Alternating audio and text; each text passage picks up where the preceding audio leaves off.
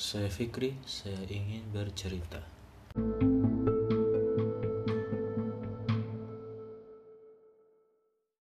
Oke, jadi mau bikin lagi. Setelah kemarin sebenarnya pengen bikin seminggu sekali lah, sekali. Ternyata setelah seminggu setelah episode ketiga itu, males ntar aja lah, ntar aja. Mau bikin sekalian di nanti minggu depannya. Ada kejadian hari Kamisnya gempa. Nah pas kejadian gempa itu, sorenya tuh sore sampai malamnya tuh udah kepikiran pengen ngebahas ini gempa nih. Tapi ya, ntar aja lah ntar aja. Besok aja biar lebih fresh gitu. Ternyata malamnya subuhnya subuhnya Jumat 15 Januari apa ya. Jumat gempanya lebih kencang. Sampai rumah gitu mana sempat kepikiran bikin podcast gitu kan kacau lah itu. Parah. Jadi gempa pertama kali nih ngerasain gempa yang benar-benar memakan korban yang cukup lumayan. Kor buka eh, bukan memakan korban ya tapi efeknya tuh benar-benar keras kencang gitu. Jadi mana ya? Ini awal aja awal-awal nih hari Kamis. Cerita dari awal ya hari Kamis. Itu siang tuh lagi di kantor. Kantor saya itu lantainya 5 total lantai 5 saya kerja di lantai 4 itu persis siang-siang itu masih liatin story teman-teman SMA saya yang di Kalimantan Selatan kan itu Kalimantan Selatan juga kan lagi ada kena musibah banjir. Lagi liatin nih lagi nyumbang ada kepikiran mau nyumbang liatin story story story entah pas beberapa itu langsung gempa kerasa kenceng banget. Asli kabur itu. Gak ada lagi tuh. Kepake teori-teori tanggap bencana yang kayak ngumpet di bawah meja segala macam. Sebenarnya ya teori itu tuh katanya ya dipakai Pak Mahdi juga. Pak Mahdi cerita kepala kantor saya Pak Mahdi cerita di bawah dia udah sembunyi, sembunyi di bawah meja tapi mejanya tuh naik turun gitu goyangnya bukan bukan kanan kiri jadinya takut gitu langsung lari semua itu.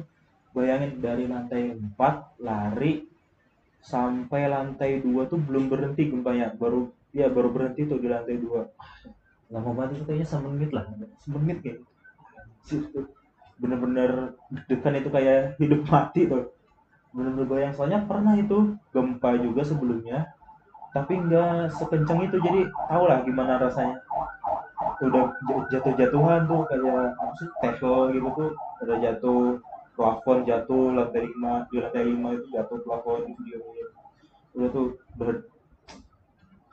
terus listrik mati itu waktu beberapa udah kayak sebentar dong sih matinya. Internet langsung langsung terputus jaringan telepon terputus.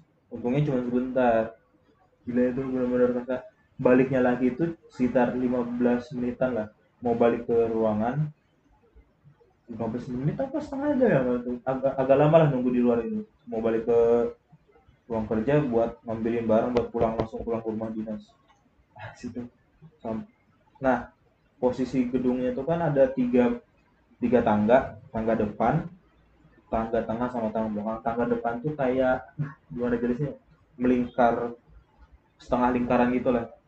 Dari arah depan kan lobby gede. Dari arah depan melingkar tangga di tengah tangga di tengah dekat lift sama tangga belakang ada pintu belakang gila. Jadi pas, gempa itu kami sekantor itu lewatnya tangga paling belakang karena paling dekat pintu keluar. Dan ternyata kalau menurut kami itu itu keputusan yang tepat karena pas setelah kami dari luar masuk ke dalam kantor lagi buat ngambil ngambilin barang kami lewat tangga yang lewat tengah. Itu kondisi tangganya udah mengkhawatirkan gitu jadi semisal nih waktu gempa kejadian gempa kami lari lewat tangga tengah. Ada kemungkinan kami bisa terjatuh dan sebagainya karena tangganya udah gak, gak bagus lah. Benar pengalaman gila lah itu ngerasain gempa yang kencang di gedung bertingkat apalagi lantai 4 udah tuh menenang- menenangkan diri set. Nah, itu masih mungkin nggak terlalu lah efeknya nggak terlalu parah lah. Udah ada beberapa rumah yang rubuh katanya tapi masih nggak terlalu. Balik ke rumah dinas saya kan kebetulan tinggalnya di rumah dinas sekarang. Rumah dinas sudah kepikiran tuh mau bikin podcast ini ceritain tentang gempa ini. Wow udah pikiran apa apa apa. Eh tapi ntar lah tidur. Tidur ya. Tidur bangun tiba-tiba bangun tuh goyangnya luar biasa. Bener-bener goyang. Parah bangun sampai kebangun. Aku tuh jarang kebangun gara-gara ini di digoyang badan tuh jarang aku bangun biasanya aku bangun gara-gara ada suara tapi ini karena di badan digoyang bangun. Anjir tuh bangun itu kondisi sudah listrik langsung mati. Itu gelap kata nah katanya itu tuh sebenarnya si gempanya itu udah lama. Aku kebangunnya itu di tengah-tengah gempa jadi ngerasain gempanya itu sedikit tapi itu udah kerasa banget. Kata ya kata eh, teman saya itu gempa pas gempa lampu langsung mati. Bayangin subuh subuh gempa dan kebetulan di luar lagi hujan jadi nggak ada cahaya nggak ada cahaya sama sekali. Gempa jam setengah tiga subuh. Orang pasti panik bakal keluar rumah tapi kondisi gelap. Gimana coba? Untungnya kalau aku nih untungnya. Untungnya tuh rumah alhamdulillah masih kokoh. Rumah dinas masih kokoh. Ini kalau masih ngebaik masih nginget-nginget lagi tuh cukup gimana ya? Ah. Eden lah itu kejadian terus dapat cerita dapat cerita. Oh gini gini gini. Saya keluar sampai buka pintu tuh susah. Sampai ngunci ngebuka kunci pintu susah. Ya padahal sebenarnya udah diingetin sih kalau pintu jangan dikunci soalnya takut ada gempa susulan dan sebagainya. Tapi sampai keluar jendela dan keluar jendela tetangga sebelah keluar jen- lewat jendela karena susah kesusahan ngebuka pintu. Nah, habis itu karena aku ngerasanya apa nih tidur di tengah-tengah eh kebangun di tengah-tengah. Jadi ngerasanya nih kayaknya gempa bentar doang nih, gak terlalu parah. Pas keluar kan, ketemu tuh udah orang-orang udah pada banyak ngumpul di luar. Terus tetangga sebelah eh, kebetulan kasih saya, kepala seksi saya. Fik, itu kelihatan gak nih? Eh, gimana ya? Oh, gini aja deh. Jadi di rumah dinas saya tuh ada di komplek, terus kompleknya itu naik, naik ke atas. Nah, kondi, lingkungan rumah dinas saya itu ada di posisi atas dan dari rumah dinas kami itu kelihatan tuh gedung rumah sakit Mitra Manakara namanya. Kelihatan gedungnya soalnya gedungnya lantai 4. Kelihatan lah dari situ. Pas habis gempa itu saya keluar. Eh, saya ya pasti keluar dong. Kan saya ini dikasih tahu sama tetangga sebelah, Pak Apit namanya. Fik, itu lihat gak Fik itu gedung rumah sakit ada gak? Ka- kayak ada kabut-kabut-kabut gitu kan. Saya sih mikirnya karena mindset saya ini gempa enggak lah, gak seberapa lah kayaknya enggak terlalu parah. Ada, nggak kelihatan aja itu, ada. Emang nggak kelihatan dari dulu juga kelihatan padahal kelihatan. Ya udah, akhirnya karena mindset gitu kan ngumpul lah di rumah dinasnya kepala kantor ngumpul banyak situ ngumpul ada satu orang yang keluar dari rumah dinas dari kompleks itu lah keluar keliling. Pas balik-balik nah dia langsung cerita ini kayaknya cuman kita aja nih yang santai soalnya di luar rame banget. Alfa Midi rata sama tanah ini rata rata rubuh. Anjir dari situ tuh mulai ini deg deg langsung deg gitu. Ah ini berarti benar-benar serius dong ini. Ah paham. Akhirnya pas subuh langsung tuh kelihatan udah jelas banget pagi-pagi itu. Banyak yang rubuh si aspal aspalnya retak hancur segala macam. Wah itu bener-bener dah. Yang rumah sakit yang diceritain itu awalnya kan saya sama Papit keluar tuh pas subuh subuh ngelihat bagian depannya tuh ada wah ada. Saya kira gak ada. Ya apa gak ada? Eh, gak apa-apa ini mah apa balik lagi. Ternyata yang rubuh itu bagian belakangnya yang buat rawat inap lantai 4 wah lima lantai lima lantai empat lantai. gila untungnya pas gempa yang sebelumnya yang siangnya itu pasien-pasien yang ada di rawat inap di gedung yang lima, lima lantai itu dievakuasi nggak tahu sih ke mana jadinya korbannya nggak terlalu nah ternyata yang ada yang ketimbun itu yang piket pegawai yang piket di sana yang kena Duh, ngeri lah. Ah. pagi-pagi akhirnya saya sama siapa ya? Eh, keliling lah naik motor pokoknya. Lupa saya sama siapa. Keliling naik motor lihat lingkungan sekitar Mamuju. Aduh. Wah. Yang selama ini cuman saya lihat di TV, di media, di apa di mana-mana di mana-mana, di sosial media segala macam. Bangunan rubuh dan segala macam itu dulunya cuma dilihat dari TV segala macam lah.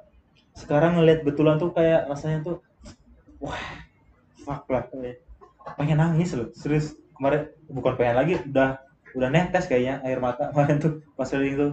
Ini sedih banget ini. Gak tahu kenapa ya tapi ah, gila. Ngelihat orang apa nih duduk-duduk depan rumahnya yang yang rubuh gitu. Terus ada yang bawa bayi. Wah. Ah tuh gila lah Bay. Sampai tuh eh, gimana ya ada tuh yang ketimbun terus dia tolong tolong gitu. Kedengeran cuman gimana ya kita gak bisa gitu. Kita tuh ngelihat di TV misal kita dulunya nih ngejudge itu kenapa sih nggak orang-orang kok banyak yang ngumpul tapi nggak ngangkut-ngangkutin pas ngerasain dia tuh kayak nggak berdaya bener-bener susah ngangkut segala macam kayak gitu beton loh itu beton segala macam. Diangkat tuh susah. Bangunan dinding susah. Ah fuck. Gila pokoknya. Gak kayak gak berdaya Cuk, lu kita nih manusia nih bawa apa sih yang bisa ngangkat itu beton-beton gitu? Linggis paling kan. Susah. Harus butuh alat berat ekskavator gitu. Anjir lah. Bener-bener tuh pengen nangis bener rasanya. Ada yang nangis tiba-tiba terus di rumah dinas kan ada barisan yang menghadap yang sebelahan sama komplek bukan komplek ya ru- rumah-rumah warga juga sebelah. Itu ada yang teriak tolong nangis nangis tolong. Udah udah udah. Kita mau bantu juga gimana gitu maksud susah. Fa, aduh. Rasa hati tuh sebenarnya pengen ngebantu cuman gak berdaya gitu. Ngerti? Ah. Bener-bener emang bencana kayak gini tuh susah banget lah. Ah. Fuck lah gila baru ini ngerasain. Bener-bener ya. Eh, kejadian kejadian itu tuh escalate quick. Bahasa Inggrisnya gitu ya. Berlalu sangat cepat gitu maksudnya. Dari yang pertamanya aku cuma lihat eh, story teman-teman yang kena bencana banjir segala macam tuh pengen ikut menyumbang terus malah jadi orang yang harusnya dapat sumbangan itu kan. Aduh. Dan sumbangannya tuh gak bisa berupa cash loh susah. Gak mungkin loh ya kayak cash warung-warung pasti tutup segala macam tutup lah. Subuh-subuh tuh kalau eh, instruksi kepala kantor kita ini langsung cari bahan makanan beras indomie segala macam pokoknya. Untung alhamdulillah dapat tuh bisa hidup lah. Sehari itu tuh sehari dua hari itu masih bisa hidup kami jadi anggota anggota kantor dan anggota kantor pegawai kantor semuanya tuh di jadi di koordinat di koordinir jadi satu tempat lah biar gampang mengkoordinir mengkoordinirnya. Dan kebetulan karena emang para perantauan semua yang di kantor saya. Yang orang asli Mamuju itu ah siapa? Nggak ada. Satu dua orang. Yang satu bukan Mamuju juga Mamasa Mamasa Kabupaten Mamasa. Sulbar Sulbar juga tapi ke gunung ke atas. Yang satu Polewali Mandar bukan gak ada yang asli Mamuju yang asli Mamuju itu eh, pegawai honorernya honorer. Itu. Salah alhamdulillahnya sih karena koordi- koordinasi yang bagus jadi kami masih bisa survive dan ya, survive lah itu udah alhamdulillah banget bisa makan tiga kali sehari itu alhamdulillah banget tau kan kebayang dibandingkan kantor-kantor lain ya. Kantor-kantor lain tuh kepala kantornya kebingungan tuh ke mana nih anggotanya ke mana. Ada yang membawahi ratusan orang. Wah bisa. Untung benar-benar tuh saat bersyukurnya di situ sih. Masih diberikan keselamatan tuh benar-benar. Rumah dinas masih kokoh itu ah. dan alhamdulillahnya eh, siangnya ada PLN tuh ngecek-ngecek listrik ini apa ngecek-cek listrik gitu kayaknya. Ini kalau misalnya dinyalain apakah terjadi error atau enggak maksudnya ngecek-ngecek itu dulu. Dan jam sekitar jam 2 jam 3 kayaknya udah nyala tuh listrik alhamdulillah. Benar-benar kayak oh, benar benar-benar bersyukur lah itu listrik nyala duluan. Dan IndiHome juga udah nyala itu udah bisa jadi benar-benar kebantu lah. Keren menurut pada saat posisi bencana masih diberikan tempat dan kondisi yang lebih menguntungkan dibanding teman-teman yang lain gitu. Jangan. Terus ke besok besoknya ada bantuan. Udah mulai datang bantuan lah. Alhamdulillah itu udah. Walaupun banyak drama dan gak bisa saya ceritakan karena wah terlalu inilah. Kalau saya ceritain. Terlalu makan hati sih kalau diceritain. Janganlah. Akhirnya hari minggunya kami memutuskan evakuasi ke Makassar karena memang kondisinya susah untuk melakukan kerjaan dan segala macam. Kami di evakuasi ke Makassar. Alhamdulillah hari minggu sore ah minggu siang sebelum zuhur keputusan kita kayaknya harus ke Makassar. Sorenya langsung berangkat. Mudah-mudahan hari ini. Dan ternyata paginya di jalur jalur lintas Sulawesi provinsi itu ada yang longsor subuh Senin subuhnya. Edan ya tuh. Kalau misal kita berangkat pagi gak, gak lewat itu. Dan batu gede loh batu gede. Longsornya tuh batu gede yang ngalangin jalan langsung. Ya walaupun sebelum-sebelumnya waktu kami perjalanan ke Makassar tuh udah ngeliat banyak titik-titik longsor, longsor tapi udah dibersihkan lah sama alat berat. Alhamdulillah benar-benar Alhamdulillah ini kami sekarang Makassar. Ya semoga kondisi di Mamuju udah membaik dan kami bisa kembali ke sana untuk bekerja lagi. Walaupun ya walaupun masih trauma. Nah ngomongin trauma. Bener deh. Kayaknya apa kalau kita lihat-lihat hmm, apa sih trauma? Gitu loh tuh. Trauma kena bencana ini apa sih? Sampai ngerasain sendiri tuh baru tuh. Kalau saya sendiri ngerasa walaupun traumanya nggak terlalu psikologis kayak oh, takut segala macam. Bukan. Traumanya itu ini dari Makassar nih. Nggak ada gempa. Kita ke lantai dua tiga gitu ngerasa nih ada goyangan. Goyangan sedikit aja tuh kerasa banget. Langsung. Dan tuh ternyata bukan cuman saya sendiri. Teman-teman saya yang lain juga gitu. Soalnya kan dikumpulin tuh di ruangan di satu ruangan. Kerasa nih gak goyang dikit. Padahal yang orang-orang Makassarnya tuh biasa aja gitu yang saya sama teman saya tuh lihat-lihatan goyang ya? Iya, goyang-goyang. Pak udah itu. Itu trauma yang pertama itu itu. Untuk trauma selanjutnya sih masih ya, takut lah naik lantai 4 di Mamuju tuh apalagi tuh. Gak mau naik lantai 4 5 gitu. Ah gila loh. Bangunan lima lantai bu mana? Semua. Itu trauma trauma psikologisnya ya? Minim sih dikit lah.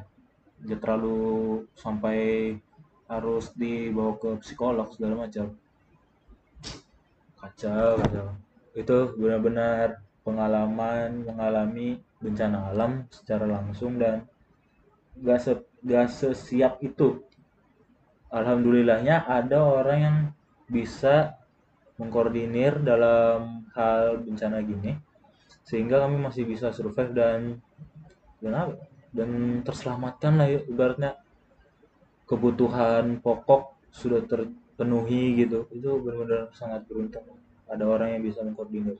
Dan ini mungkin bisa jadi pengalaman buat saya sih apabila semisal nauzubillah ya coba bencana kena bencana alam lagi ya semoga enggak. Amin. Semoga enggak. Gimana harus menanggapinya segala macam.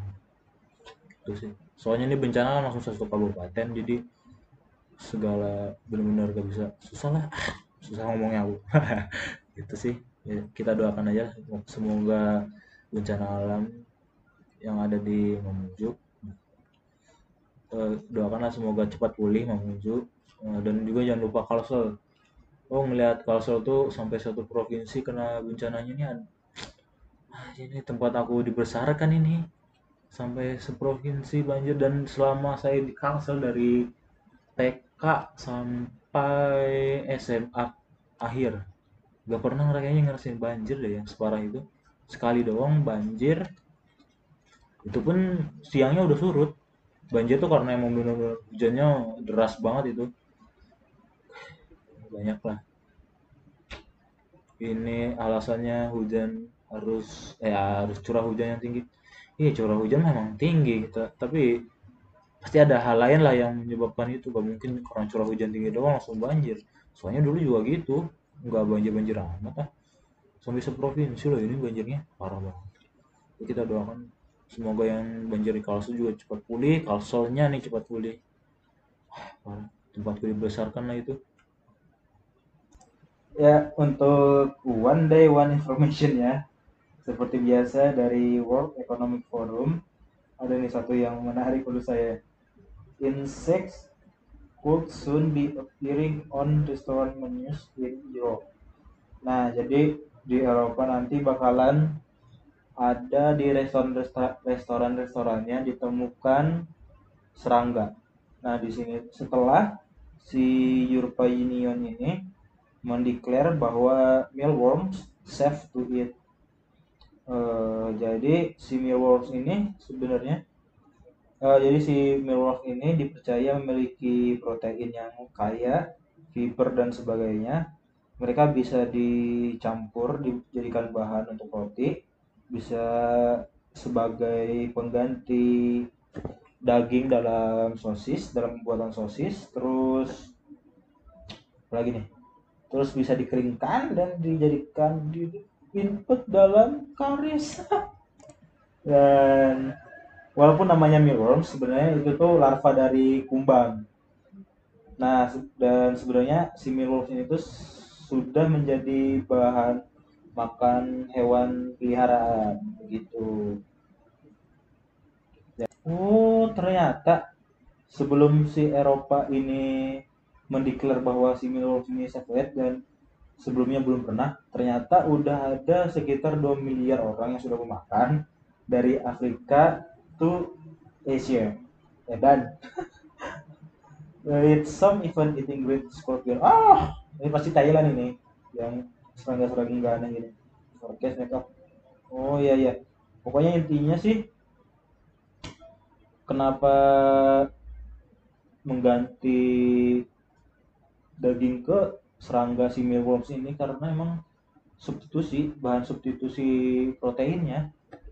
Karena kan emang kita udah tahu bahwa konsumsi daging sekarang tuh udah cukup berlebihan lah. Bukan cukup ya. Udah lebih lah yang mengakibatkan banyak yang mengakibatkan dari peternakan-peternakan itu yang membuat global warming.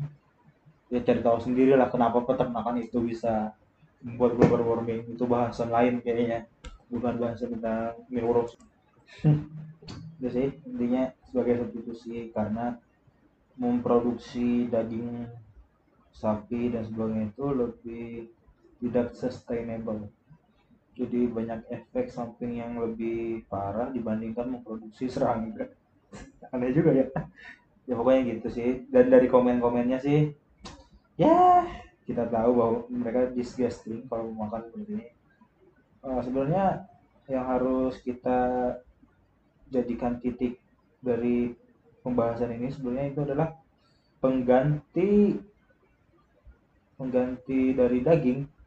Itu pengganti dari daging bahwa serangga ini kan sebenarnya yang dicari dari daging itu apa sih? Proteinnya kan. Intinya yang bisa mendapatkan gizi yang sama atau protein yang sama dari bahan makanan lain. Contohnya ini serangga. Walaupun bisa dari plant based misalnya jamur tahu segala macam bisa. Cuman kan siapa tahu dengan serangga ini biaya produksinya malah lebih rendah dibanding kalau kita menanam tahu eh menanam tahu membuat tahu atau membuat menanam jamur kan kalau tahu kan olahan ya diolah dari kedelai. Kalau serangga kan tinggal makan. Nggak ada nggak pasti diolah dong serangganya. Gitu. Itu sih yang harus di menjadi titik dari pembahasan ini tuh bahwa si daging sapi konsumsi daging sapi, daging ayam, segala macam daging-dagingan hewan hewani itu sudah terlalu berlebihan sehingga dibutuhkan substitusi pengganti substitusi atau pengganti makanan dari daging-daging ini yaitu hewan yang sama memiliki kandungan gizi yang sama yang memiliki kandungan gizi yang sama yaitu proteinnya. Dan lebih dan katanya juga si serangga ini tuh memiliki serat yang lebih banyak juga. Dibanding daging jelas jelas dong. Lebih banyak. Terus tuh lagi ya kalau ya sih banyak yang bilang disgusting there are vegetable rich in protein we don't need insect food enggak. Jadi itu ya intinya. Dah ya. Ya mungkin ini aja kali ini. Ditutup dengan makanan serangga. Oh ternyata ada tambahan info bahwa di tahun 2050 eh, populasi manusia mencapai bisa mencapai 10 miliar jiwa. Dan itu tidak mungkin dong dengan daging doang makanya ini kita harus mencari pilihan makanan lain. Tuh itu juga tuh bukan selain mencari substitusi dari daging tidak mungkin. Dan sebenarnya mungkin ke depannya nih kayaknya ya manusia tuh udah kayak ah kita ngisi perut nih cuman buat memenuhi gizi aja deh. Kayaknya ya ini aku mikirnya gini kayaknya kita cuman buat memenuhi gizi aja deh. Memenuhi protein karbohidrat vitamin dan segalanya kayak rasa tuh nanti aja deh. Apalagi Eropa kan tau sendiri Eropa kebanyakan makanannya tuh kayak fresh gitu nggak kayak di Indonesia. Indonesia kan harus ada gurih gurih gurih gitu gak nggak apa ya rasa asli dari dagingnya tuh nggak kerasa gitu. Harus diolah pakai santan pakai uh bumbunya dicampur dimasukin semua itu Indonesia kan kayak gitu lebih suka yang gurih-gurih dibanding rasa asli dari makan dari bahan makanan itu. Tuh eh terima kasih. Untuk kali ini kita selesaikan di sini terima kasih. Semoga saya rutin buat podcast